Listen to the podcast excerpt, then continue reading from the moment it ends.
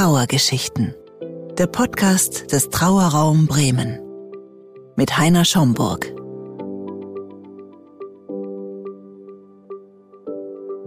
Dann erstmal herzlich willkommen zu dem Podcast. Wir sitzen heute zu viert hier. Also wir, das ist mein Team und ich.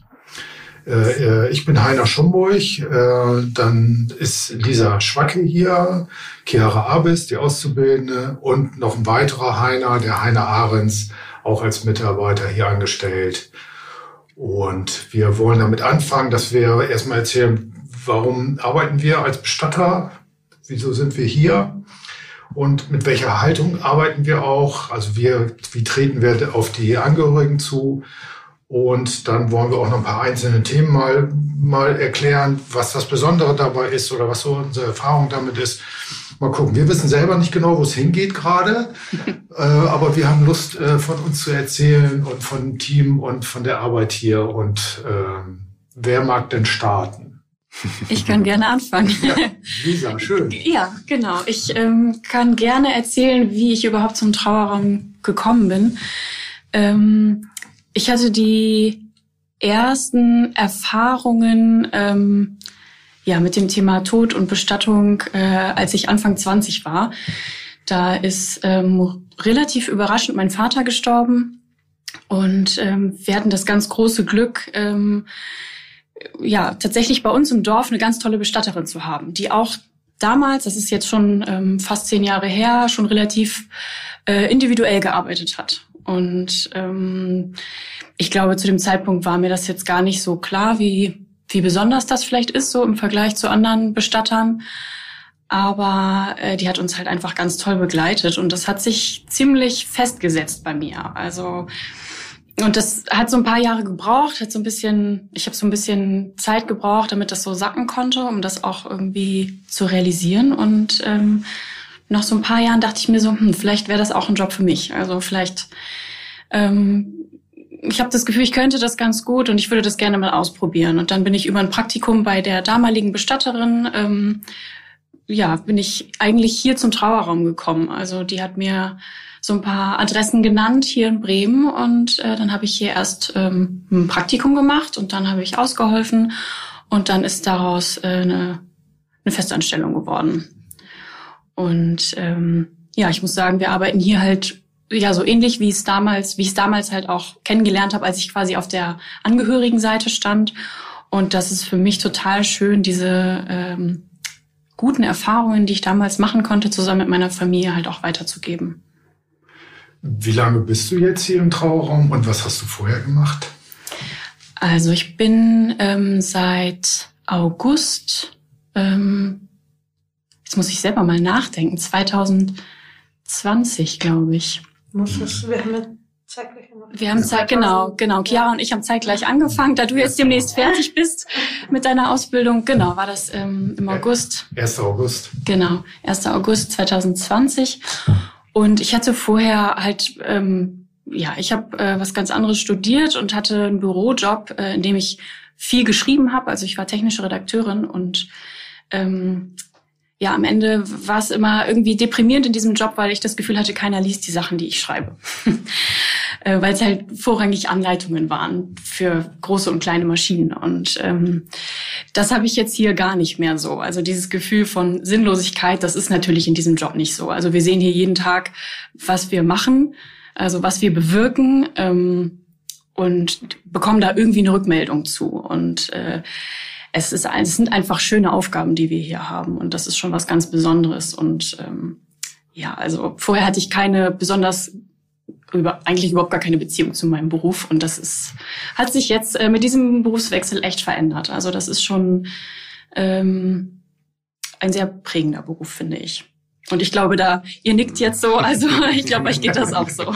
Genau, da können wir ja, ja gleich auch nochmal drauf eingehen, ja. was das so äh, für uns bedeutet. Genau. Also, wer mag denn weitermachen? Ja, also ich glaube, ich kann weitermachen äh, als zweiter Heiner im Team. ähm, nicht zuletzt, weil ähm, ich bei vielem, was du gerade gesagt hast, dieser auch innerlich genickt habe. Ähm, und du letztendlich ja auch, mh, auch zumindest der Grund bist, warum ich hier bin, weil über dich habe ich den Trauerraum hier kennengelernt. Ähm, auch ich habe einen langweiligen Schreibtischjob vorher gehabt und tatsächlich habe ich genau den gleichen Beruf wie Lisa gehabt. Ähm, ich habe auch spann mehr oder weniger spannende Anleitungen geschrieben ähm, und hatte dann irgendwann das Gefühl, das ist nicht das, was mich erfüllt und das, was mir den Sinn so gibt im Leben. Und ich wollte einfach nur was tun, womit ich Menschen mehr helfen kann, als irgendwas zu schreiben, was keiner liest, wie du es gerade so mhm. schön gesagt hast. Und ja, äh, auch ich habe ähm, 2016 war das, meinen Vater ähm, verloren äh, an äh, an Krebs, wie man so schön sagt, also an äh, eine sehr fiese Krankheit, die ihn aber auch sehr lange begleitet hat und uns auch in der Familie.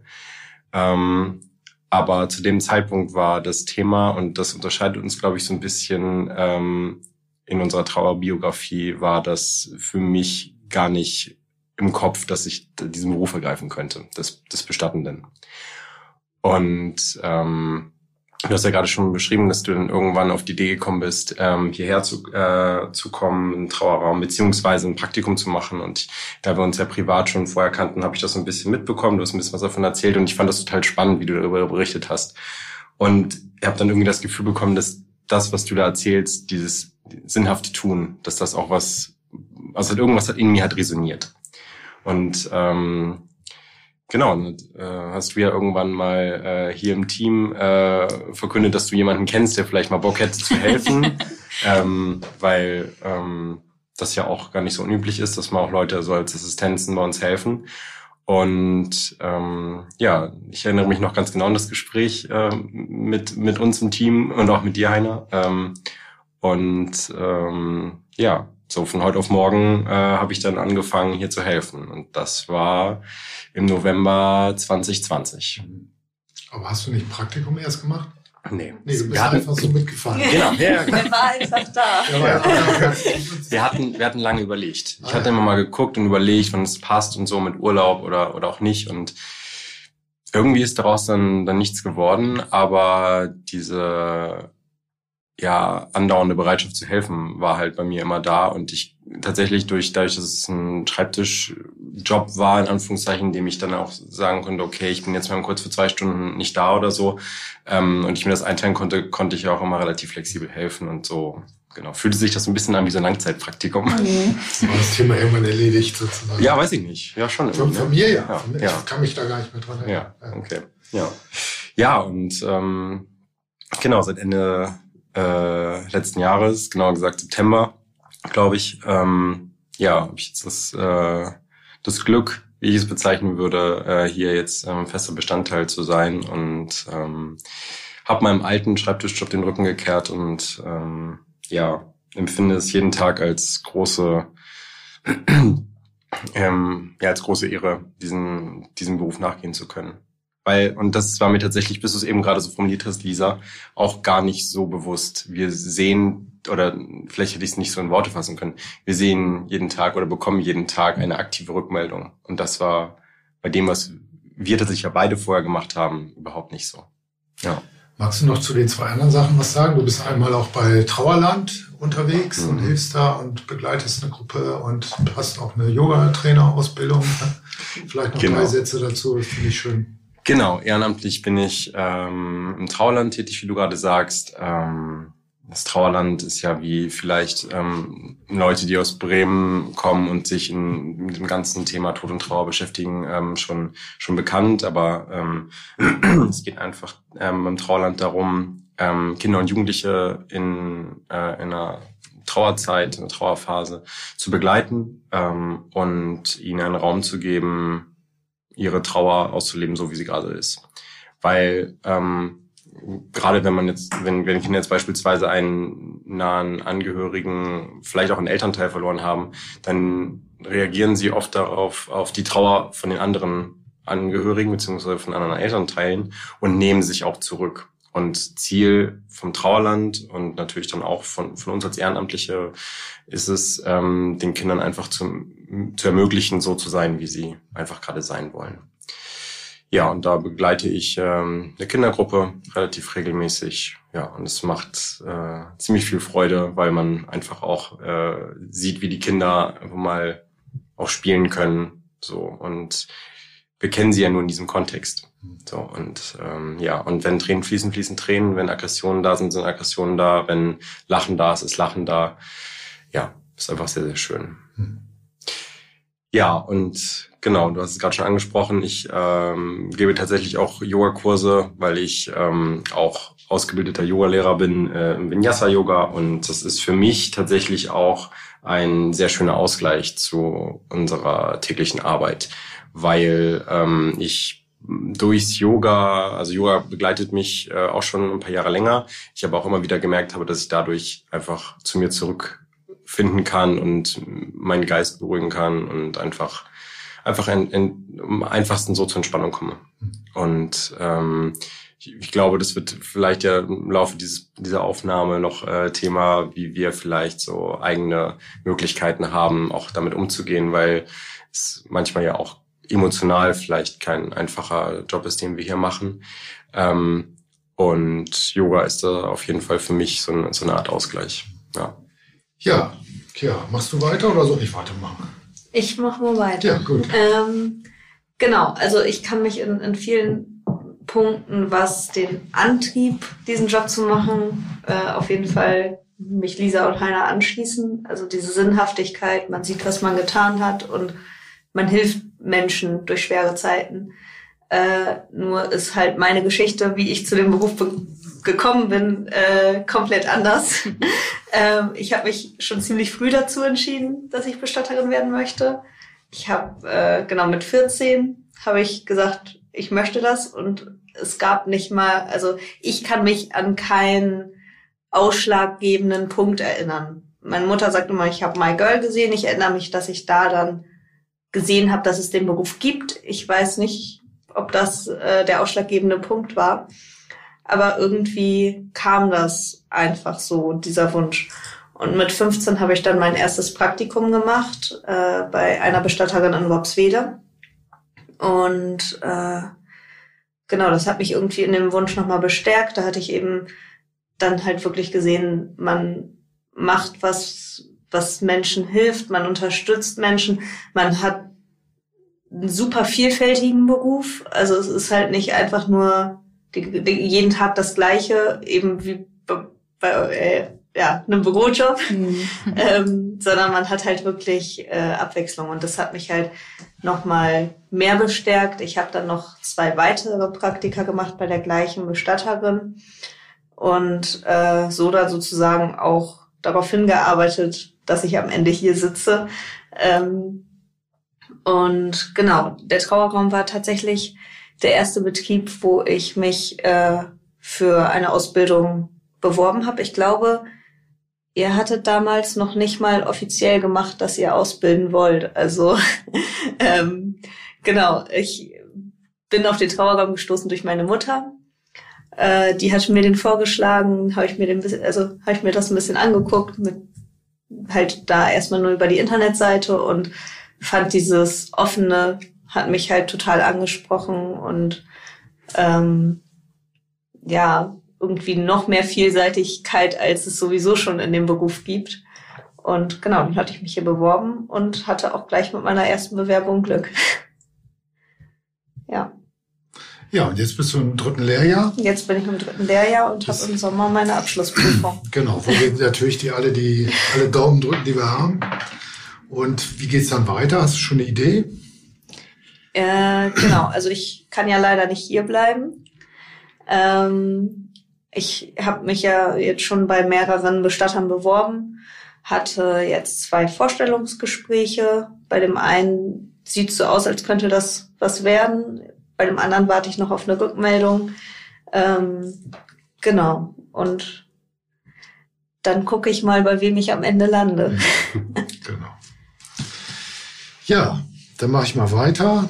Ähm, ich bin der Inhaber und habe vor 13 Jahren den Trauerraum eröffnet. Ich wollte nie Bestatter werden. Never. Also so mit Anzug und so, das ist überhaupt nicht mein Ding.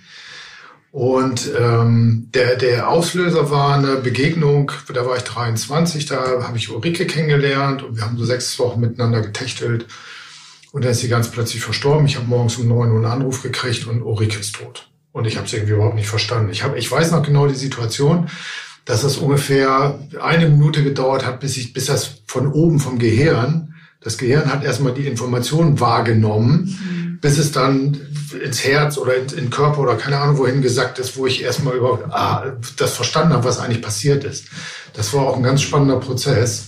Und dann war klar, ich muss Ulrike nochmal sehen bin ich nochmal hingefahren, habe hab, hab nochmal von ihr Abschied genommen und dann war das ein richtig heftiges halbes Jahr in der Trauer. Ich, ich war 23, hatte überhaupt keine Erfahrung damit, gar nichts. Und irgendwie war das wohl so der Samen dafür, dass das irgendwie auch, auch mein Thema ist oder mein Thema wird oder irgendwie hat mich das dann immer beschäftigt. Und dann habe ich Abitur gemacht und äh, studiert, Erwachsenenpädagogik studiert und das Thema war irgendwie immer da, aber dann habe ich so eine Berufsorientierungsphase gehabt, so vor 15 Jahren und ähm, bin dann bei einer Bestatterin, also bin im, auf, dem, im also auf der Palliativstation gewesen, im Hospiz gewesen, habe mich mit dem Thema beschäftigt und gedacht, mach so Sterbebegleitung oder irgendwie so. Und Bestattung, ne. Haben sie mich auch gefragt, wollen sie nicht Bestatter werden und so, ne. Und dann bin ich bei einer, ist mir immer eine Bestatterin über den Weg gelaufen, die so eher andere Bestattungen macht. Und dann habe ich so gedacht, fahre ich mal zwei Tage mit. Und aus den zwei Tagen sind dann neun Monate geworden. Ich bin dann neun Monate bei, neun Monate bei ihr gewesen und ähm, habe gemerkt, dass man es auch anders machen kann. Mit einer anderen Haltung, mit einer anderen, mit einem anderen Verständnis, mit einem anderen auf jemanden zugehen, ohne Anzug, äh, normaler, selbstverständlicher, lebendiger vielleicht. Und dann war ich angefixt. Und seitdem habe ich meinen Traumberuf gefunden, meine Berufung gefunden und ich liebe meine Arbeit und mache das total gerne. Unsere Wege haben sich dann getrennt. Und dann habe ich den Trauerraum eröffnet. Am, 8, am 26. April 2010 war die Eröffnung. Und das war total spannend. Und dann den ersten Auftrag, als er gekommen ist. Wir haben da letztens noch mal kurz drüber gesprochen, habe ich das noch mal erzählt. Den ersten Auftrag, wie der dann kam, oder das erste Trauergespräch, wie das dann so ist und so. Und jetzt 13 Jahre schon dabei. Und jetzt denke ich eher so, ja, wie gehe ich in Rente und, und mache ich den nächsten Schritt. Bisschen weniger aus der Verantwortung heraus. Genau. Ja, wir werden ja oft gefragt, was unterscheidet uns von den anderen Bestattern. Ähm, da würde ich gerne noch mal kurz ein paar Sätze zu sagen. Und zwar, was uns wirklich unterscheidet, ist, dass wir die Angehörigen immer einladen oder meistens immer einladen, überall dabei sein zu können. Also bei einer Abholung dabei sein, beim Waschen, beim Anziehen, beim Einsagen dabei zu sein, mitzuhelfen, vielleicht bei einer Überführung, wenn wir die Verstorbenen nach Pferden zum Krematorium fahren, hinterher zu fahren oder mitzufahren, bei der Einäscherung dabei zu sein. Da wollen wir gleich auch noch mal ein bisschen drüber erzählen, wie so eine Einäscherung eigentlich abläuft und was daran schön ist, in Anführungsstrichen. Wir hatten gestern ein Abschlussgespräch. Da ja, man darf das sagen. Etwas ja. ist schön. Ein Abschied kann schön sein. Genau. Oder eine Trauerfeier kann ja. schön sein. Oder im Sinne von, tröstlich oder im Sinne von hat mir geholfen oder ich habe es mit eigenen Augen gesehen, so in der Richtung. Ne? Und äh, darüber wollen wir auch noch ein paar Sachen erzählen. Genau, also der, die Angehörigen können überall dabei sein. Sarg anmalen finde ich eines der schönsten Abschiedsrituale, die es, die es gibt, wenn die ganze Familie da ist mit den kleinen Kindern oder großen Kindern und da ist ein bisschen Musik im Hintergrund. Man hat zwei, drei, vier Stunden Zeit und geht mal rein, mal raus und manchmal ist der Sarg auf dann, manchmal ist der Sarg geschlossen, manchmal ist auch der Sarg leer, mhm. manchmal ist der oder die Verstorbene im Sarg drin. Das entscheiden die Angehörigen, wie sie das, wie die richtige Dosis dann für die Angehörigen ist. Aber das finde ich so mit, und wenn dann in der Trauerfeier der bunte Sarg da vorne steht, das ist ganz toll. Oder wir haben bei Facebook ja gerade auch gepostet, dass ein bunter Sarg beigesetzt worden ist. Auch ein schönes Bild. Genau. Also überall dabei zu sein, ist, äh, ist ganz wichtig. Äh, Urne tragen, die Trauerfeier mitgestalten, vielleicht auch zwei Stunden eher zu kommen und die Blumen mit aufzubauen, selber Blumen vielleicht zu besorgen und dann aufzubauen, das äh, kann helfen. Also alles, was ich selber tue, was ich selber sehe, was ich selber anfasse, was ich mit meinen Sinnen sozusagen irgendwie aufnehmen kann, ist nach unserer Erfahrung äh, nachhaltiger und tröstlicher in der Bestattung. Wenn mir jemand sagt, ja, der Sarg ist da und da und da und da ist das passiert und da und da, dann habe ich das gehört, aber es hilft mir wenig im Verhältnis. wenn ich selber dabei war. Genau. Der nächste Unterschied ist der, dass wir immer mit Sarg kommen, dass wir alle Abholungen zu meistens zu 95 Prozent mit Sarg machen, dass wir die Versorgung der Verstorbene vor Ort machen, das Waschen, Anziehen im Heim, zu Hause, im Krankenhaus auch machen, wenn das Krankenhaus das zulässt. Wir haben also keine eigene Überführungstrage oder genau zum Beispiel ja. genau so ein Plastiksack mit Reißverschluss, wie man so sagt. Ja. Das haben wir nicht. Wir haben eine, eine, Schaufeltrage, die uns hilft, wenn wir jemanden die Treppe runtertragen, äh, damit das auch geht. Und ergänzt, was unterscheidet? Habe ich was vergessen? Ähm, ich finde es ganz wichtig zu sagen, dass halt all diese Sachen, die du jetzt gerade aufgezählt hast, gemacht werden können. Aber es ist halt immer nur ein Angebot. Mhm. Also wir haben jetzt gestern, wir beide haben jetzt gestern das eine Abschlussgespräch mit der einen Familie geführt und da haben wir auch die Rückmeldung bekommen, es ist schön gewesen, dass wir erstmal erzählen konnten, was wir möchten. Und als wir fertig erzählt hatten, habt ihr ergänzt, was noch on top sozusagen möglich wäre. Mhm. Also, dass wir halt erstmal gucken, wie kommen die überhaupt zu uns, die Menschen, und dann halt sagen können, hm, es klingt für mich so, als könnte das und das und das vielleicht auch noch ein schönes Ritual sein. Also wir bieten halt alles Mögliche an und äh, die Angehörigen entscheiden dann selber, was sie davon von diesem Strauß sozusagen für sich mitnehmen. Genau. Das finde ich ganz wichtig. Also es gibt hier jetzt natürlich keinen ich, niemand muss hier den Sarg anmalen. Mhm. Es ist einfach nur, wir finden halt diese Möglichkeit schön und wir wollen halt diese Möglichkeit einfach geben, ähm, aber wenn jemand zu uns kommt und sagt, ich möchte das alles gar nicht machen, ihr sollt bitte alles machen, dann machen wir das natürlich auch. Ja.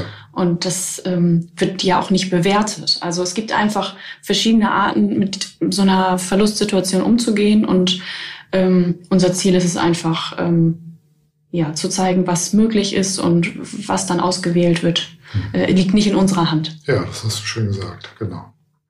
Möchtet ihr noch was ergänzen? Eine Sache, die mir gerade noch eingefallen ist, ist, also das ist jetzt weniger auf die Begleitung, sondern mehr auf unser Auftreten bezogen. Oder ja, was man halt so auf dem ersten Blick von uns sieht, ist, was ich oft öfter mal als Rückmeldung bekommen habe, dass es halt alles ziemlich offen und hell ist. Also man kann bei uns überall reingucken. Wir haben quasi ja ein einziges Schaufenster. Natürlich kann man das Ganze auch hochziehen für Privatsphäre, aber ähm, genau, an sich könnte man von außen in jeden Raum reingucken. Es ist offen. Ähm, und die Hemmschwelle, dann auch mal reinzukommen, ist geringer. Also wir hatten das ja schon öfter jetzt, dass irgendwie Menschen einfach reingekommen sind, um irgendwas zu fragen. So, die eigentlich gerade akut gar nichts hatten. Ähm, genau. Und was ich von einigen anderen Bestattern auch schon mitbekommen habe, ist, dass die sozusagen also irgendwie so Infoveranstaltungen für Konfirmandengruppen haben, machen. Das ist dann ja meistens nur einmal im Jahr, was wir halt wirklich schon ziemlich regelmäßig haben, dass Schulklassen oder äh, angehende ja, Pflegekräfte genau, so irgendwie mal Hos, zu uns kommen. Große. Genau, mhm. von denen dann halt auch irgendwie die Rückmeldung kommt. Es war einfach schön hier zu sein, weil es nicht so bedrückend war. Mhm. Ja. Und weil die Hemmschwelle, glaube ich, dann auch geringer ist. Also wenn ja. ich einmal ähm, bei einem in dem Bestattungsinstitut war und gesehen habe, es ist gar nicht so schlimm und die Menschen, die da arbeiten, sind nett, dann ähm, ist das, glaube ich, wie so eine Tür, die halt schon einmal aufgestoßen wurde. Also ich glaube schon, dass die Hemmschwelle dann sinkt, wenn mhm. man schon mal Kontakt hatte.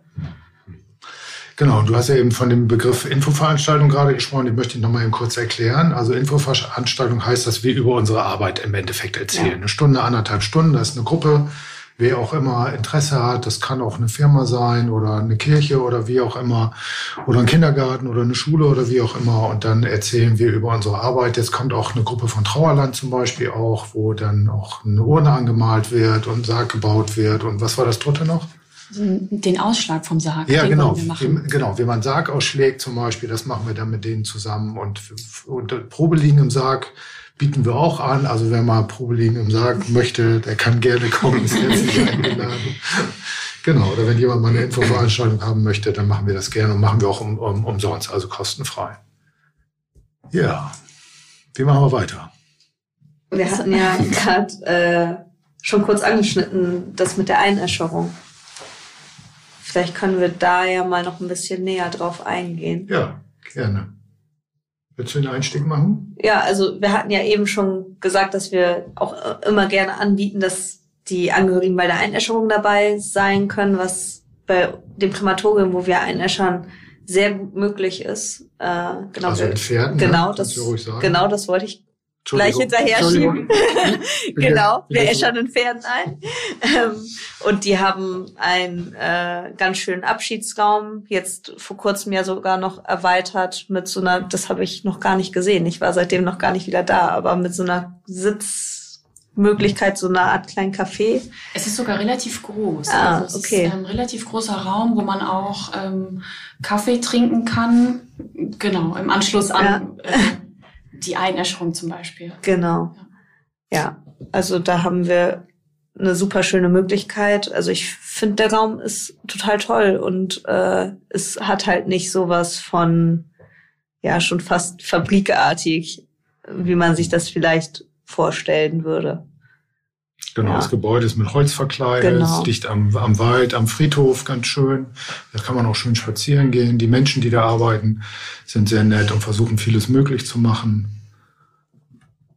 Den Ablauf, magst du mal erzählen? Ähm, ja, also wir sind immer dabei zum Begleiten. Es ist dann meistens so, dass wir vorne vor dem Krematorium die Angehörigen in Empfang nehmen. Vorher haben wir dann schon in dem Abschiedsraum alles vorbereitet. Der Sarg steht da, ein paar Kerzen und dann, äh, genau, haben die Angehörigen je nach vorheriger Absprache manchmal eine Stunde, manchmal eine halbe Stunde Zeit, da nochmal an dem Sarg Abschied zu nehmen. Es gibt da dann natürlich auch nochmal die Möglichkeit, den Sarg zu öffnen.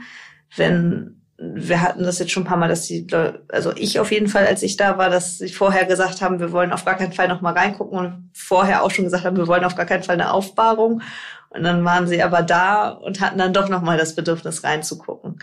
Und ähm, das ist vielleicht auch so ein bisschen so eine Versicherung, ja, derjenige ist es wirklich, der jetzt gleich eingeäschert wird und ich kann mich wirklich darauf verlassen. Genau. Nach dieser Zeit im Abschiedsraum, äh, genau, sagen wir dann halt den Krematoriumsmitarbeitern Bescheid, dann kommt einer von denen und äh, genau, der Sarg wird dann zum Ofen geschoben. Der, die Öfen sind direkt ein Raum daneben, das heißt, wird einmal rübergeschoben. Die Angehörigen können auch immer noch den Sarg bis dahin mitbegleiten oder auch selber schieben. Und äh, genau, dann ähm, für, für den Prozess selber müssen die Angehörigen halt hinter eine Glasscheibe treten aus Sicherheitsgründen und dann kann man halt durch diese Glasscheibe sehen, wie der Sarg in den Ofen einfährt und der Ofen wieder schließt. Und genau, dann ist fertig. Manche gehen dann noch gerne im Stadtwald danach spazieren. Mhm. genau. Genau, und das ist äh, auch nicht einfach und es machen vielleicht ein Drittel unserer Begleitung, die wir machen, würde ich jetzt mal so einfach aus dem Bauch heraus sagen. Und ähm, du hast das ja eben schon gesagt, äh, manche wollen das erst gar nicht. Und wenn sie dann da sind, dann tasten sie sich langsam ran. Und wenn sie dann vor Ort sind, es gibt auch manchmal Situationen, wo dann jemand weggeht und sagt, nee, ich will mir das nicht angucken, mir ist es zu viel, ich halte das nicht aus, was auch völlig in Ordnung ist. Und andere öffnen wir den Sarg und äh, die machen alles dann mit und machen das. Und das ist auch immer ein ganz schöner Prozess. Und dann in dem Moment, wenn der Sarg einfährt, das finde ich ist so, so der, der, der härteste Moment, der heftigste Moment. Das ist so hammerhart.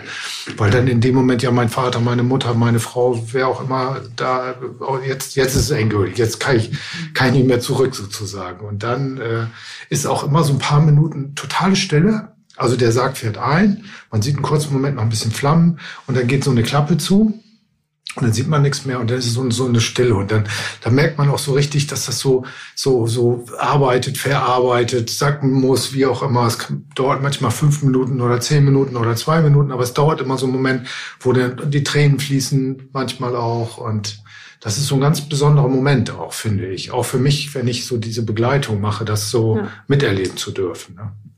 Und wir geben da auch nichts vor. Also es ist auch immer unterschiedlich, wie lange wir dann da stehen. Also ich äh, habe meistens das Bedürfnis, mit in den Raum reinzugehen, um den mitzuhalten quasi in dem Moment der Einäscherung. Also dass die Angehörigen halt wissen, da ist jemand, aber der hält sich im Hintergrund.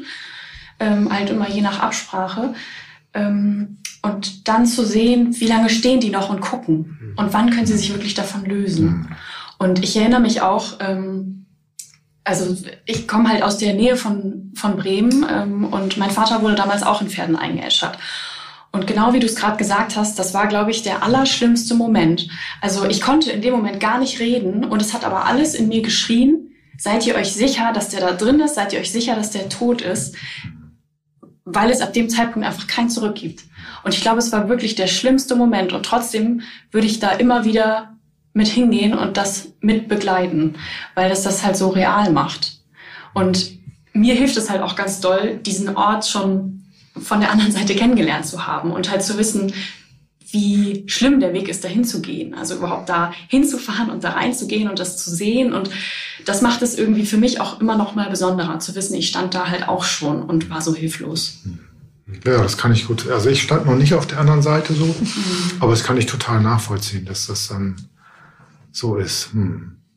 Ich finde es ähm, interessant und spannend, ähm, wie du es gerade formuliert hast mit dem, in diesem Moment, der, ähm, der dann verarbeitet wird. Weil ich auch schon die Erfahrung gemacht habe ähm, in der Begleitung, dass selbst diejenigen, die vielleicht bei in dem Moment der Abschiednahme in dem Raum noch relativ gefasst sind, unabhängig davon, ob der Sarg jetzt vielleicht geöffnet oder geschlossen ist, in dem Moment, wo der Sarg einfährt in den Ofen und diese Stille eintritt, von der du gerade gesprochen hast, wie du dann auch als Außenstehender aus unserer Perspektive merkst, wie sich so eine Spannung ausbreitet so ein bisschen und dann doch vielleicht auch bei den Leuten, die sich am, noch am ehesten irgendwie, ja, weiß ich nicht, also zurückhalten konnten, sage ich mal, im Sinne von, von, von Tränen, mhm. ähm, die dann, wo sich das dann einfach löst. Mhm. Und weil eben ich glaube, dass wirklich dieser Moment ist, der, das, ich kann nicht mehr zurück, hast du gerade gesagt, Lisa, das ist dann einfach passiert, ja, ja. ja. Ich habe tatsächlich damals ja, ich hatte ja eingangs gesagt, mein Vater ist ja ähm, 2016 auch verstorben und er wurde auch eingeäschert und ähm, in soweit ich das nachvollziehen konnte, ähm, im Krematorium in Stade ähm, eingeäschert worden. Und ähm, es liegt für uns jetzt ja nicht unbedingt so nah dran, weil es ein relativ weiter Weg ist, aber von dem wissen wir ja auch, dass sie ähnlich arbeiten wie das Krematorium in Pferden. Und ich, ähm, ich glaube, ähm, und das gehört auch zu meinem, zu meinem zu meiner Biografie in dem Bereich dazu. Ich ähm, wusste damals nicht, was für Möglichkeiten es gibt. Und ähm, Du, Lisa, hast eben gesagt, du würdest es immer wieder so entscheiden. Und ich würde auf jeden Fall aus der heutigen Sicht, aus meiner Erfahrung, die ich heute gemacht habe, auf jeden Fall, wenn mir die Frage gestellt würde, mich auch immer dafür entscheiden. Das zu sehen. Das zu sehen, zu dabei zu sein, ja. ja. Es ist, glaube ich, auch irgendwie für viele nochmal gut, weil man dann nochmal irgendwie auch zu diesem Prozess gesehen hat und eine ganz andere Verbindung auch vielleicht im Kopf zu der Urne hat, weil man weiß, was ist da jetzt passiert. Ich habe das gesehen und äh, dann hat man nicht irgendwie zuerst den Sarg und dann plötzlich die Urne ohne diesen Zwischenschritt hm. richtig mitbekommen zu haben. Genau. Also wenn man die Urne dann sieht, dann muss man so abstrahieren. Ja. Man muss sich das vorstellen, da ist jetzt meine, meine Mann drin oder mein Kind oder so. Das ist schwer das so zu machen. Ne? Mhm. Und man hat wirklich, ähm, man ist dann wirklich jeden Schritt mitgegangen. Ja. Also ähm, dieses, ich habe die Person irgendwie auch begleitet, bis dahin, wo ich sie begleiten konnte. Ja. Also weiter als bis vor den Ofen kann ich einfach nicht gehen. Ja. Und diesen Weg bin ich mitgegangen. Das ist auch, glaube ich, für viele ein tröstliches, tröstliches Gefühl. Tröstendes Gefühl? Beides. Beides, genau. Ja, und es hat auch eine gewisse Klarheit. Also, dass jetzt wirklich auch der Körper nicht mehr da ist, den dieser Mensch benutzt hat. Und auch Feuer hat, ist ja eine, eine wahnsinnige Gewalt auch, mhm. aber es hat auch was Reinigendes. Es reinigt ja alles dann in dem Moment und ja, ist schon verrückt. Das ist bei der Erdbestattung, bei Reerdigung anders. Mhm. Über Reerdigung können wir nachher, glaube ich, noch mal kurz was erzählen oder vielleicht machen wir noch einen Podcast dazu eine neue Bestattungsform. Und bei der Erdbestattung kommt der Sarg in die Erde. Kann man ja jederzeit wieder ausbuddeln sozusagen. Mhm. Macht keiner, aber es ist so ein Stück. Es aber fühlt sich weniger endgültig an. Ja, genau. Nicht Machen so schon Leute, aber nicht unter normalen Umständen. ja, okay. Wollen wir nochmal über Aufbahrung, Abschiednahme, Sarg anmalen, habe ich vorhin schon ein bisschen was erwähnt. Da kann man ja auch eine schöne Brücke bauen von der Einäscherung. Du hattest das ja Ja, genau. Ja. Ich, ich versuche mal zu bauen. Ja. In meinem Kopf habe ich gerade schon gebaut und jetzt merke ich gerade, hm, das wird ein brüchiger Bau. Nein, ähm, genau, weil es äh, viele gibt, die halt vorher gesagt haben, sie wollen keine Aufbahrung und dann bei der Einäscherung doch geguckt haben und ähm, das Ganze auch umgekehrt. Ich finde das irgendwie immer sehr spannend, diesen Prozess zu sehen, dass es Menschen gibt, die am Anfang sagen, ich will auf gar keinen Fall bei der Einäscherung dabei sein. Dann gibt es vielleicht davor eine Aufbahrung und dann sagen sie, jetzt möchte ich vielleicht doch. Und ähm, ich finde das immer spannend, diesen Prozess zu sehen, wenn Angehörige zuerst sagen, ich will das auf gar keinen Fall, was man oft bei einer Aufbahrung hat. Ähm, also so von dem, was ich bis jetzt mitbekommen habe, dass sie eher sagen, ah, ich habe mich ja schon im Krankenhaus verabschiedet oder ich brauche das nicht und sich dann aber doch noch mal umentscheiden und das total gut ist. Das haben wir gestern, wir haben gestern ein Abschlussgespräch geführt, Lisa und ich. Ähm, äh, da ist ein junges Mädchen im, beim Verkehrsunfall verstorben und natürlich total Schock. Also das erste Trauergespräch ist immer so auch mit das Schwierigste dann in solchen Situationen, auch für uns nicht so einfach. Äh, da darf auch mal eine Träne oder zwei kommen, dann sind wir auch mit traurig oder so. Auf jeden Fall war in dem Gespräch, das ist ja, war noch gar nicht, wie sie noch mal sehen, irgendwie ging irgendwie gar nicht. Das, Also war so, so, das lag so weit in weiter Ferne. Es Ja. war so gar nicht in deren äh, Gedankenkosmos Ja. zu dem, zum Zeitpunkt des ersten Gespräches. Ja. Das, das war, lag völlig fern. ja, auch bei der Einäscherung dabei zu sein, eher gar nicht. Mhm. Sarg anmalen, auch gar nicht. Die, die, die konnten ja gerade ihre Nase übers Wasser halten und irgendwie Mhm. versuchen zu schwimmen Ja. mit der ganzen Situation. Es war total spannend mitzukriegen, wie die dann im Laufe der Zeit und das ist auch ein spannender Prozess zu erleben, wie Angehörige dann in diesem Trauerprozess sich so äh, nicht entwickeln oder verändern oder so be besser schwimmen können in diesem in Ihren dieser Weg Trauer finden. ihren Weg finden beim Gehen sozusagen genau und dann hat ein junger Mann, der auch da bei dem Angehörigen dabei war, hat gesagt, nein, ich muss sie noch mal sehen. Für mich war das ganz, ist das ganz wichtig. Und dann haben alle anderen auch bei der Aufbahrung und beim Sarganmalen äh, sie dann und auch sie auch gesehen und so. Und, und sie konnten sich das vorher überhaupt nicht vorstellen. Gar nicht. Also die Mutter vor allem gar nicht. Mhm. Und äh, das ist auch immer echt spannend. Ich glaube auch gerade bei sowas wie einem Verkehrsunfall oder irgendwelchen anderen tragischen Todesursachen haben die Angehörigen auch erstmal total schlimme Bilder im Kopf und denken vielleicht auch, das wollen wir uns nicht zumuten. Wir wollen sie, was man ja auch oft hört, so in Erinnerung behalten, wie sie war. Ähm, aber klar, also ich habe sie nicht zu Lebzeiten gesehen, ich habe sie nur da gesehen, aber ich fand sie ziemlich hübsch. Also so. Und ähm, ich glaube auch, dass wenn es ein Mensch ist, dem man sehr nahe steht, ist vieles auszuhalten und man hat einen ganz anderen Blick auf diesen Menschen. Ich hatte das, das war keine Aufbauung, es war eine spontane Entscheidung bei der Einäscherung. Ich hatte vor der, bevor die Angehörigen gekommen sind, nochmal in den Sarg geguckt und dachte, also es ist schon einige Zeit vergangen und ich, für, für mich hätte ich gesagt, das muss nicht mehr dringend sein, dass der Sarg nochmal geöffnet wird. Aber die Angehörigen haben darauf bestanden und dann haben wir das gemacht. Und die Tochter ist dann zu dem Sarg hingegangen, hat ihrer Mutter über die Wange gestreichelt und gesagt, du siehst wunderschön aus. So. Und ich glaube, als Angehöriger hat man einem geliebten Menschen gegenüber nochmal einen ganz anderen Blick, der meistens nicht so schlimm ist wie das, was man im Kopf hat. Und ähm, was ich eben schon dachte, du hast ja vorhin die Frage gestellt, was macht uns eigentlich aus? Und ich glaube, das ist auch diese Zeit, die wir den Leuten halt geben. Also es ist nicht, wir treffen uns nicht zum ersten Gespräch und sagen, hier wird jetzt heute alles entschieden, sondern wir können halt auch sagen, es wird gar nichts entschieden. Ihr kriegt ähm, alle Infos und ähm, dann gucken wir halt nach und nach, was passiert. Und die dürfen sich umentscheiden. Und ich glaube, das ist total hilfreich und das hilft den Leuten halt auch, ihren Weg einfach zu finden. Mhm. Das ist, glaube ich, auch ein ziemlich großes Geschenk, diese Zeit halt zu bekommen Mhm. und nicht direkt alle Entscheidungen treffen zu müssen. Ja. Ja. Und Das war bei dem Abschlussgespräch gestern auch so. Ne? Das war so Genau. ganz schön, das zu auch erleben, wie die dann so langsam den Boden unter den Füßen kriegen und wieder stehen können und so. Ne? Ja. Ich habe gerade ein bisschen den Faden verloren. Ihr müsst jetzt den Faden verloren.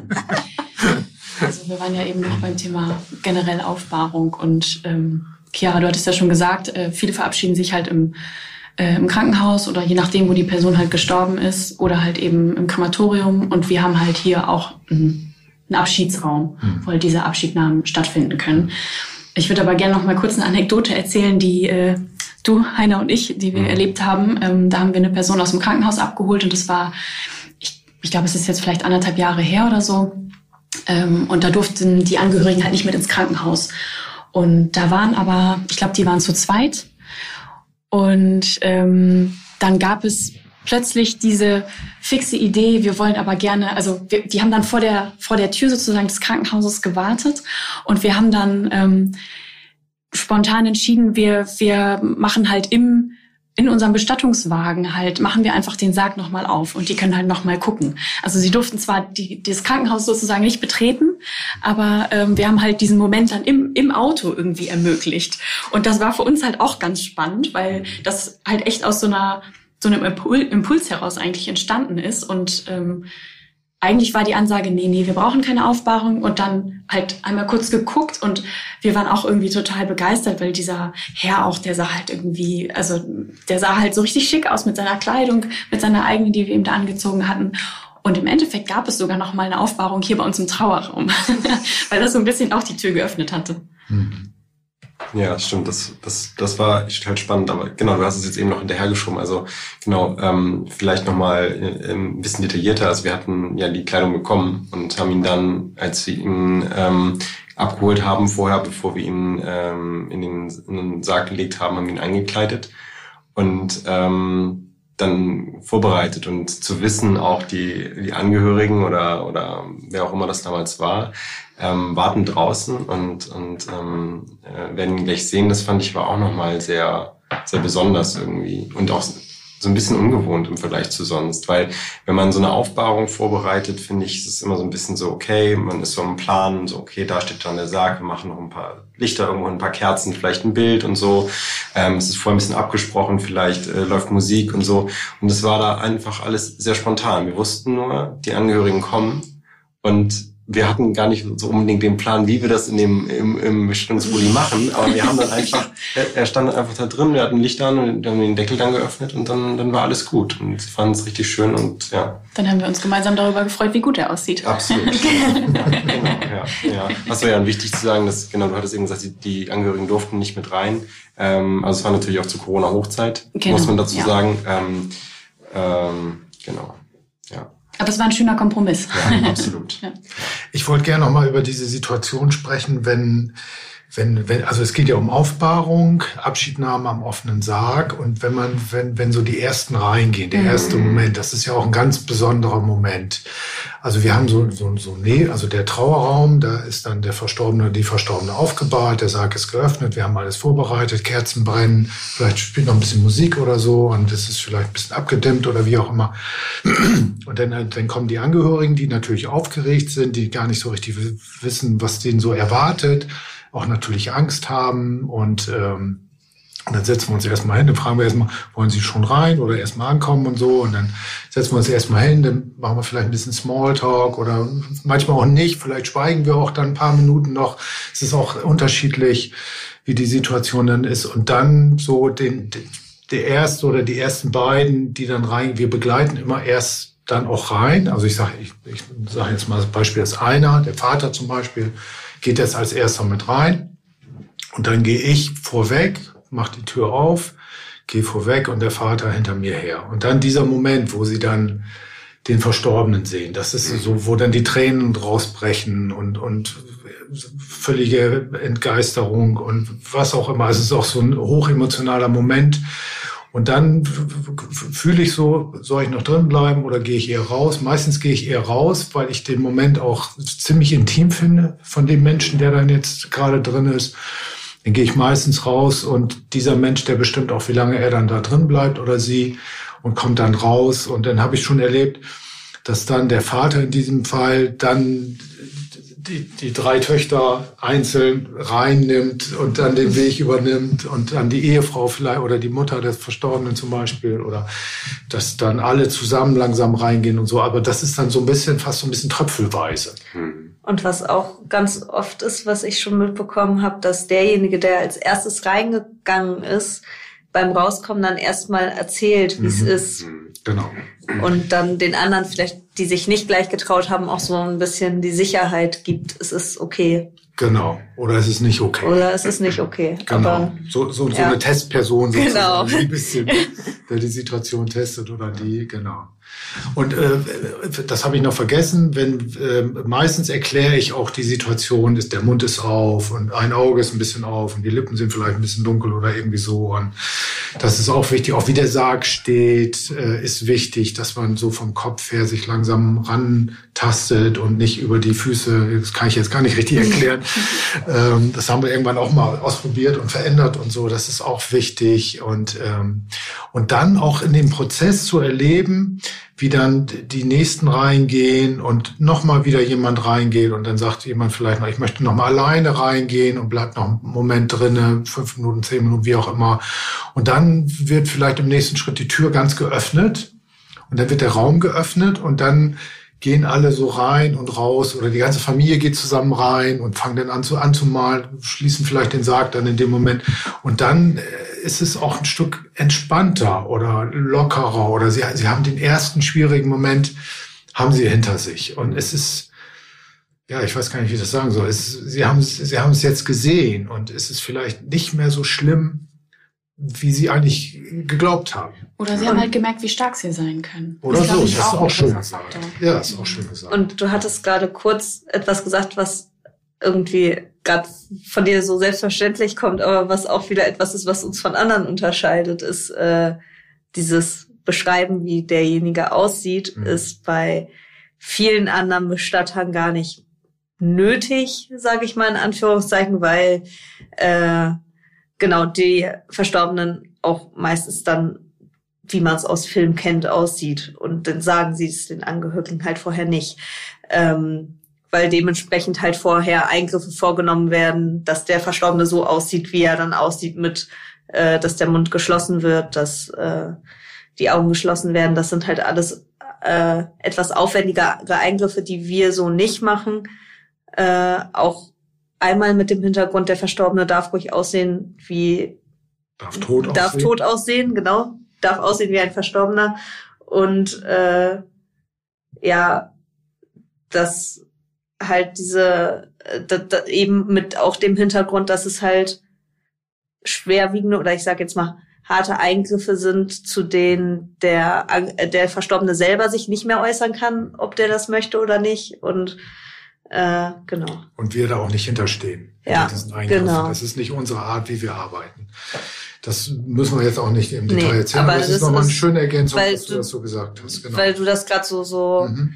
genau nochmal so ganz nebenbei erwähnt hast und wir beschreiben dann, der Mund ist auf und ja, das ist das stimmt. ja noch eine Sache, die uns unterscheidet. Ja, ja. Mir ist gerade eben noch so ein kleiner Aspekt eingefallen bei diesem, du hast es eben beschrieben als so ein Rantasten, manchmal auch in die Situation. Ähm, und ich äh, erinnere mich noch an, äh, an eine Begleitung, beziehungsweise ich erinnere mich an die Erzählung von dir an eine Begleitung, Heiner, ähm, dass du, ähm, dass da auf jeden Fall Angehörige waren, ähm, auch mit mehreren und sich einfach auch allein nicht getraut haben und auch nicht wussten, was sie da erwarten wird. Und mh, natürlich hilft es einem dann vielleicht, wenn wir das beschreiben oder wenn wir sagen, wir kommen mit rein. Aber ähm, in dem Fall, so erinnere ich zumindest die Situation aus deiner, deiner Beschreibung heraus, war es so, dass immer so ein, ein Schritt weiter in den Raum reingegangen Mhm. wurde.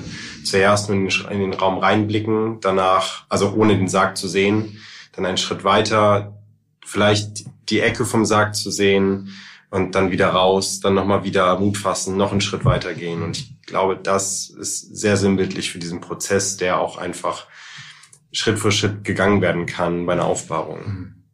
Dass man sich einfach, äh, einfach immer weiter traut und das hast du, Lisa, eben ganz schön gesagt, dass sie merken, wie stark sie eigentlich sind. Ja. Mhm. Ich sage mal eben kurz was, was gleich rausgeschnitten wird. Ich glaube, wir jetzt kommen langsam zum Ende, weil wir sind bei einer Stunde fast. Und ich glaube, wir Okay. sollten das ein bisschen dosieren. Ja. Aber ich finde es total schön, wenn wir so Ja. sprechen. Ja. Vielleicht sollten wir noch eine, äh, Ja. eine Session machen, um über, über die Arbeit zu sprechen. Über die anderen Sachen, also Äh, Hausabholung genau. Abholung und Trauergespräch genau, zum Beispiel. Genau. Und ja. jetzt steige ich wieder ein. Willst du noch, ähm, also sollen wir gleich noch über Reerdigung oder diesen Ausgleich, den Heiner vorhin angesprochen hat? Sollen wir das, das noch machen oder? Können wir vielleicht kurz erwähnen noch. Ja, ne, kannst du ja jetzt, du kannst also, da einfach jetzt durchleiten. Nee, ich würde, ich würde, also noch eine Sache gern ergänzen. Ähm, okay, wir sind wieder dabei. Und zwar dieser Moment, und das finde ich auch schön, wenn du das nochmal erzählst, dieser gestern von dem Gespräch, was ist, warum, was gut daran war, dass die Familie sie doch noch gesehen haben. Darüber haben wir noch gar nicht gesprochen. Die wollten ja am Anfang gar nicht, die verstorben Also warum das gut ist, mhm. seine, das nochmal zu sehen. Ja, also es war ähm, in, in in dieser Begleitung war es halt so, dass ja eine Person gesagt hat, ich möchte sie auf jeden Fall, ähm, auf jeden Fall noch mal sehen, und die anderen erst so die Überlegung hatten, okay, ich komme dann mit in den, in den, also zum Trauerraum und setze mich vorne hin, aber ich gehe nicht in den Raum rein. Und das hat sich dann so äh, Stück für Stück halt verändert. Also ähm, dass die immer offener geworden sind für diesen Gedanken, vielleicht gucke ich doch noch mal rein. Und ähm, dann haben, ja, haben jetzt gestern in dem Fall uns die Angehörigen halt die Rückmeldung gegeben. Es war, also es war schlimm, es war das Schlimmste, was mir passieren konnte, dass diese Person halt einfach stirbt. Aber ich habe es mit eigenen Augen gesehen. Und ab da hat sich auch die Trauer irgendwie ein bisschen verändert, weil es halt, es wurde halt so real. Also wir haben nicht mehr nur über die Person gesprochen, sondern die konnten da hingehen, sie konnten sie anfassen, sie konnten halt fühlen, die ist halt kalt. Also und sie ist nicht nur kalt, weil Verstorbene natürlich in einer Kühlung sind, ähm, außer sie sind halt bei der Aufbahrung, sage ich mal, ähm, sondern die Körpertemperatur kühlt ja auch generell runter. Also der Körper ist halt kalt, der fühlt sich anders an. Ähm, natürlich sieht man diese Veränderung. Also es ist immer unterschiedlich, wie schnell Verstorbene sich verändern, aber irgendwas sieht man immer. Na, ne, also das zu realisieren irgendwie, da das ist nicht mehr die Person, die, die sie halt vorher war. Und das mit eigenen Augen zu sehen, da haben die uns schon die Rückmeldung gegeben, das hat ähm, ganz, einen ganz großen Unterschied gemacht. Und es war total wichtig, vor allem für die Mutter auch, die mhm. sich überhaupt nicht vorstellen konnte, ihre Tochter noch zu sehen und die im Nachhinein sogar den Sarg mit uns geschlossen hat, die nochmal alleine mit ihr drinne war und die auch gestern gesagt hat, es war so wichtig für mich, ohne den mhm. hätte ich gar nicht wirklich Abschied nehmen können. Ja auch wieder hammerhart. Ja. Aber es ist irgendwie auf dem Weg. Äh, ich kann das immer so schlecht erklären, was, ne, es ist gar nicht so einfach. Was da was, eigentlich passiert. Ja, ne? was ja. ist so, ne, so die Worte dafür finden, ist gar nicht so einfach, finde ich. Aber es war auch schön, ähm, also wir hatten halt ein paar Sachen von ihr einfach auch um den Sarg drumherum stehen und ein Foto und dann ähm, hat sie auch noch Sachen in den Sarg reinbekommen. Also äh, sie hatte noch irgendwie, ne, also man kann ja alles Mögliche mitgeben, mhm. also Kuscheltiere, Bilder, ähm, es kann ja alles. Mögliche. Genau, genau. Blumen. Ne, ähm, genau.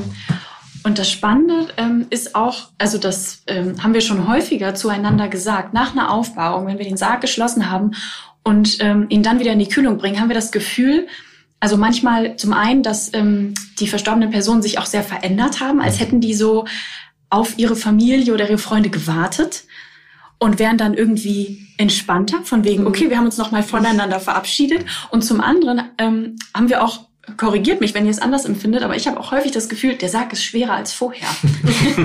das mag vielleicht an den Gegenständen liegen, die dazugekommen sind, aber manchmal habe ich auch das Gefühl, dass es so ein, wie so eine Erleichterung irgendwie, als hätten auch die Angehörigen vielleicht ihre Laster abgeladen oder so. Und selbst wenn es nur mein Gefühl ist, vielleicht bin ich am Arbeitstag, also am Ende des Arbeitstages einfach erschöpft. Aber ich mag diese Vorstellung auch einfach. Ja. Ich kann da hingehen und ich kann mich verabschieden und ich kann alles, was ich da lassen möchte, kann ich halt auch da lassen. Ja, ja. ja ist nochmal schön gesagt. Schönes Bild, ja. ja. Okay, dann kommen wir doch langsam zum Ende von unserem ersten Teil des, der Vorstellung, wie wir arbeiten und warum wir das machen. Ich glaube, es ist so ein bisschen rübergekommen, auch unsere Freude und Offenheit an, an dem ganzen Thema und an der Arbeit. Wir wollten noch einmal kurz die Reerdigung erklären oder noch mal kurz erwähnen. Und was war das mhm. zweite noch? Ähm, du hattest vorhin gesagt, Heiner, ähm, dass Yoga für dich ein Ausgleich ist. Ja. Also so ein bisschen ah, ja, okay.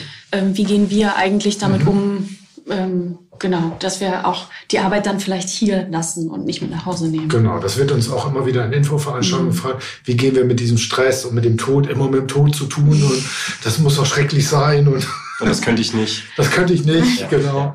Und äh, ja, mag jemand, magst du, Heiner?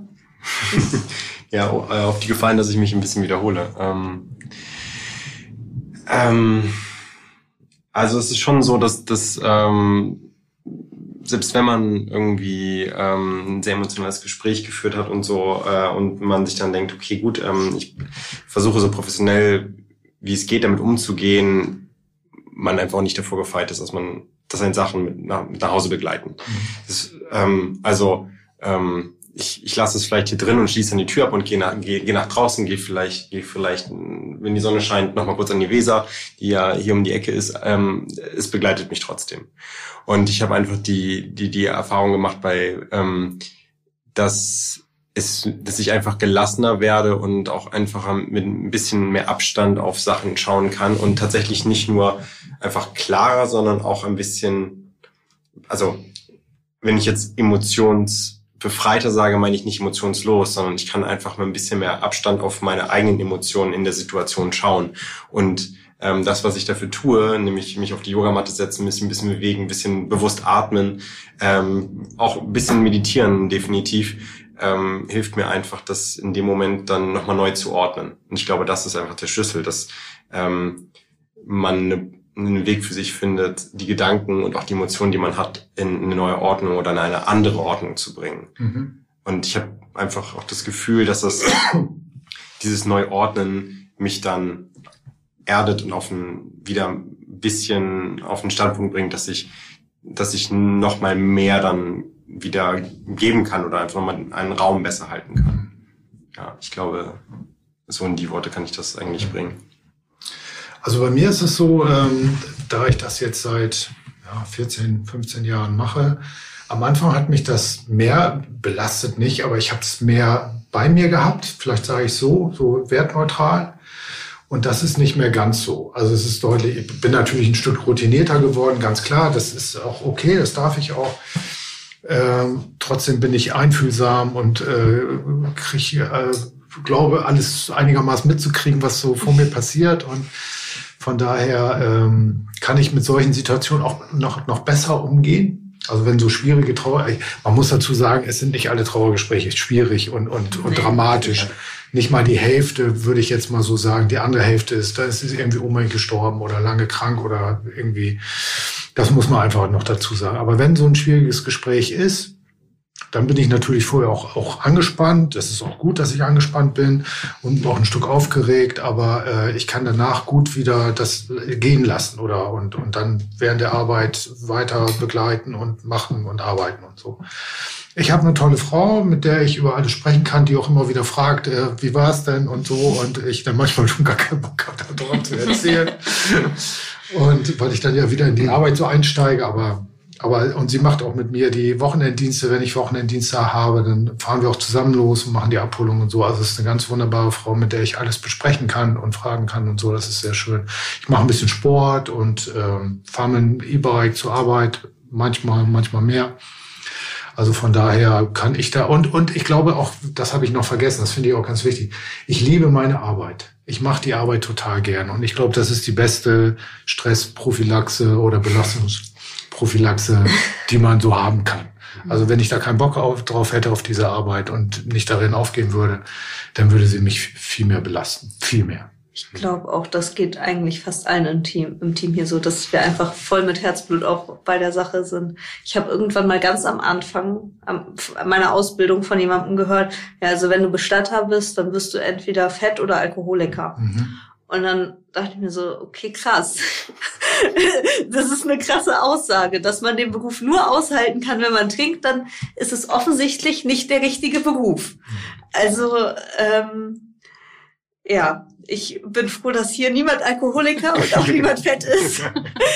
und dass wir den Beruf einfach so sehr lieben, dass wir es auch ohne entweder Fress- oder Alkoholsucht aushalten. Aber, also, aber was ich so mitkriege, das ist schon wahr. Also es gibt, äh, also das Alkoholproblem ist, äh, sollte man schon, es ist ein Stück da. Und äh, es ist ja auch das Problem, vielleicht da, dazu auch nochmal kurz, normalerweise wird beim Bestattern ja auch die Aufgaben verteilt. Es gibt einmal die Berater und Beraterinnen, die die Lebenden begleiten sozusagen. Und dann gibt es die Fahrer und Fahrerinnen, eher wo weniger, die dann die Verstorbenen irgendwie abholen. Und die werden überhaupt nicht miteinander verknüpft. Und das machen wir ganzheitlich. Also wenn ich oder ihr eine Begleitung macht, dann seid ihr bei der Abholung dabei und ähm, begleitet eigentlich die Angehörigen die ganze Zeit. Und das macht die Arbeit auch äh, A, ähm, ganzheitlich auch für die Angehörigen und auch für den Toten. Also was will, wollen die alle. Und auch für mich, dass ich auch äh, viel mehr mitkriege und äh, nicht nur immer Abholung mache den ganzen Tag. Wie das Jeder. aufgeteilt ist, hängt, glaube ich, auch von der Größe des Unternehmens ab. Also, ja, natürlich. Aber trotzdem kann genau, man auch im großen ja. Unternehmen das anders strukturieren. Und was ich auch äh, sehr schön finde hier, was auch ein Ausgleich für mich auf jeden Fall ist, äh, was jetzt nichts mit meiner Freizeitbeschäftigung oder so zu tun hat, ist auch, dass wir hier ja auch reden können, mhm. wenn uns irgendwas beschäftigt, untereinander uns austauschen können. Also für, also dadurch, dass ich mich halt schon seit ich 14 bin sehr viel mit dem Thema Tod beschäftigt habe, habe ich auch das Gefühl, es fällt mir schon leicht, auch Sachen einfach da zu lassen, also bei der Arbeit zu lassen und nicht mit nach Hause zu nehmen. Aber natürlich gibt's auch immer wieder Aufträge, die einmal mehr mitnehmen.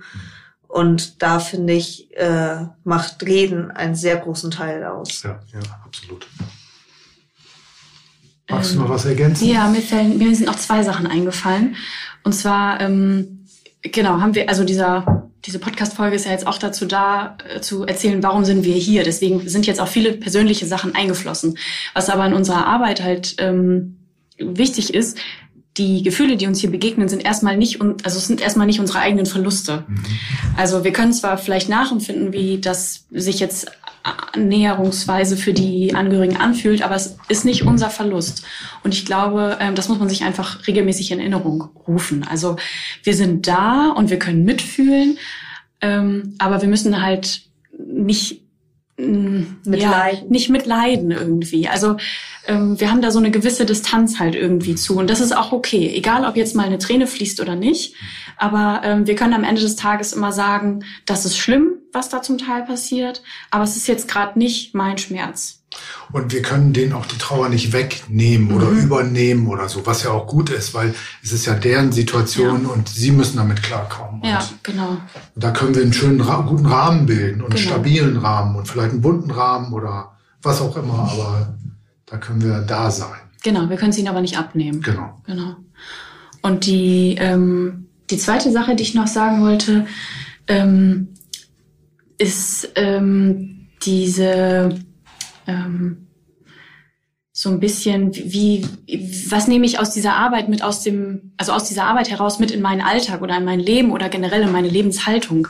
Und zwar eben nicht dieses, ach, ich beschäftige mich die ganze Zeit mit so einem schweren Thema, sondern, und das geht uns, glaube ich, auch allen so, es ist eher ähm, auch ein Stück weit motivierend, weil wir halt eben jeden Tag mit dem ähm, Sterben oder mit dem Tod halt ähm, zu tun haben, sehen wir, wie schnell das Leben halt zu Ende sein kann. Und das ähm, muss ich sagen, motiviert auch die Zeit einfach zu nutzen, die man hat, weil wir halt einfach nicht wissen, wie viel Zeit wir haben.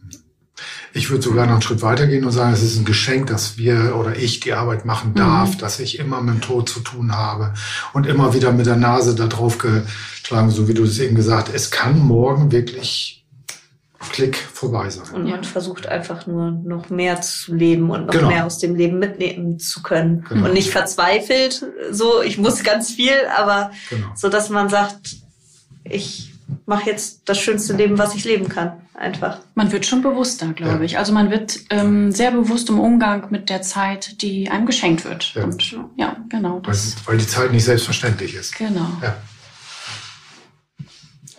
Okay, Schön, das wäre ein schönes ein Abschluss. ja, ein Wort. Aber trotzdem möchte ich noch mal kurz über Beerdigung sprechen. Kommen ein paar Sätze, was es eigentlich ist. Also es gibt ja die Feuerbestattung und die Erdbestattung als zwei Bestattungsformen in Deutschland, die erlaubt sind. Und jetzt ist eine dritte Bestattungsform sozusagen im Anmarsch oder entwickelt sich langsam.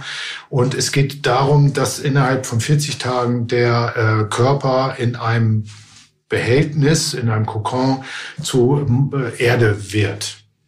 Habe ich das richtig so? Ja. Ich, ich würde vielleicht sagen, ein Sarg ähnlicher. Also es ist ja. einem Sarg sehr ähnlich. Ja, okay. Nur um das Bild zu formen. Genau.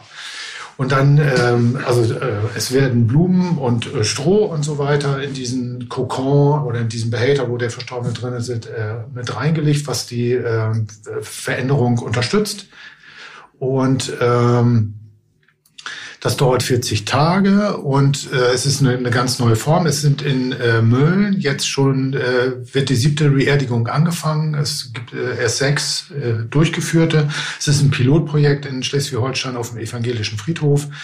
Und ähm, es müssen noch ein paar gesetzliche gesetzliche Gesetze verändert werden, um das auch in anderen Bundesländern umzusetzen. Es gibt auch Widerstand dagegen, es gibt auch äh, Skepsis dagegen, aber wir sind davon ziemlich überzeugt, weil es so auch sehr klimaneutral ist, weil man braucht im Endeffekt, man muss natürlich diese Kokons herstellen und so weiter, aber man braucht im Endeffekt nur, ich glaube, 4 kW Strom für die 40 Tage an, an, ähm, an Energie, damit sich die das umsetzt. Ähm, der Kokon wird auch noch bewegt, äh, zwischendurch ganz langsam, der wiegt sich. Da braucht man noch ein bisschen Strom für, aber mehr braucht man nicht. Also bei einer, bei einer Einäscherung braucht man Sa äh, Gas und es entsteht Sondermüll. Das ist, finde ich, nochmal wichtig.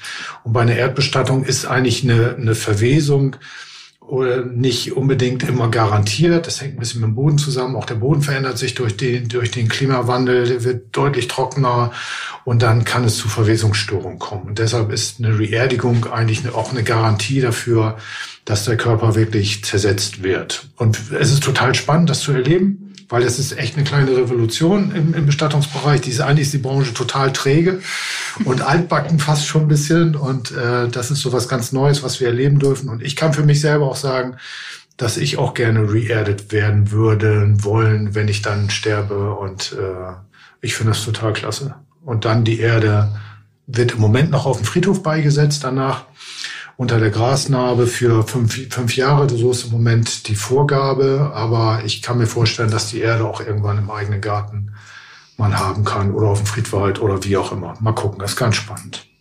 Genau, wir haben unsere erste Reerdigung jetzt auch direkt. Wir fahren übermorgen, also Anfang März äh, diesen Jahres 2023 nach Mölln und überführen eine, eine alte Dame und die wird dann reerdet und das begleiten wir und das ist auch total spannend. Ja, es war schön. Ja. Finde ich auch. Definitiv.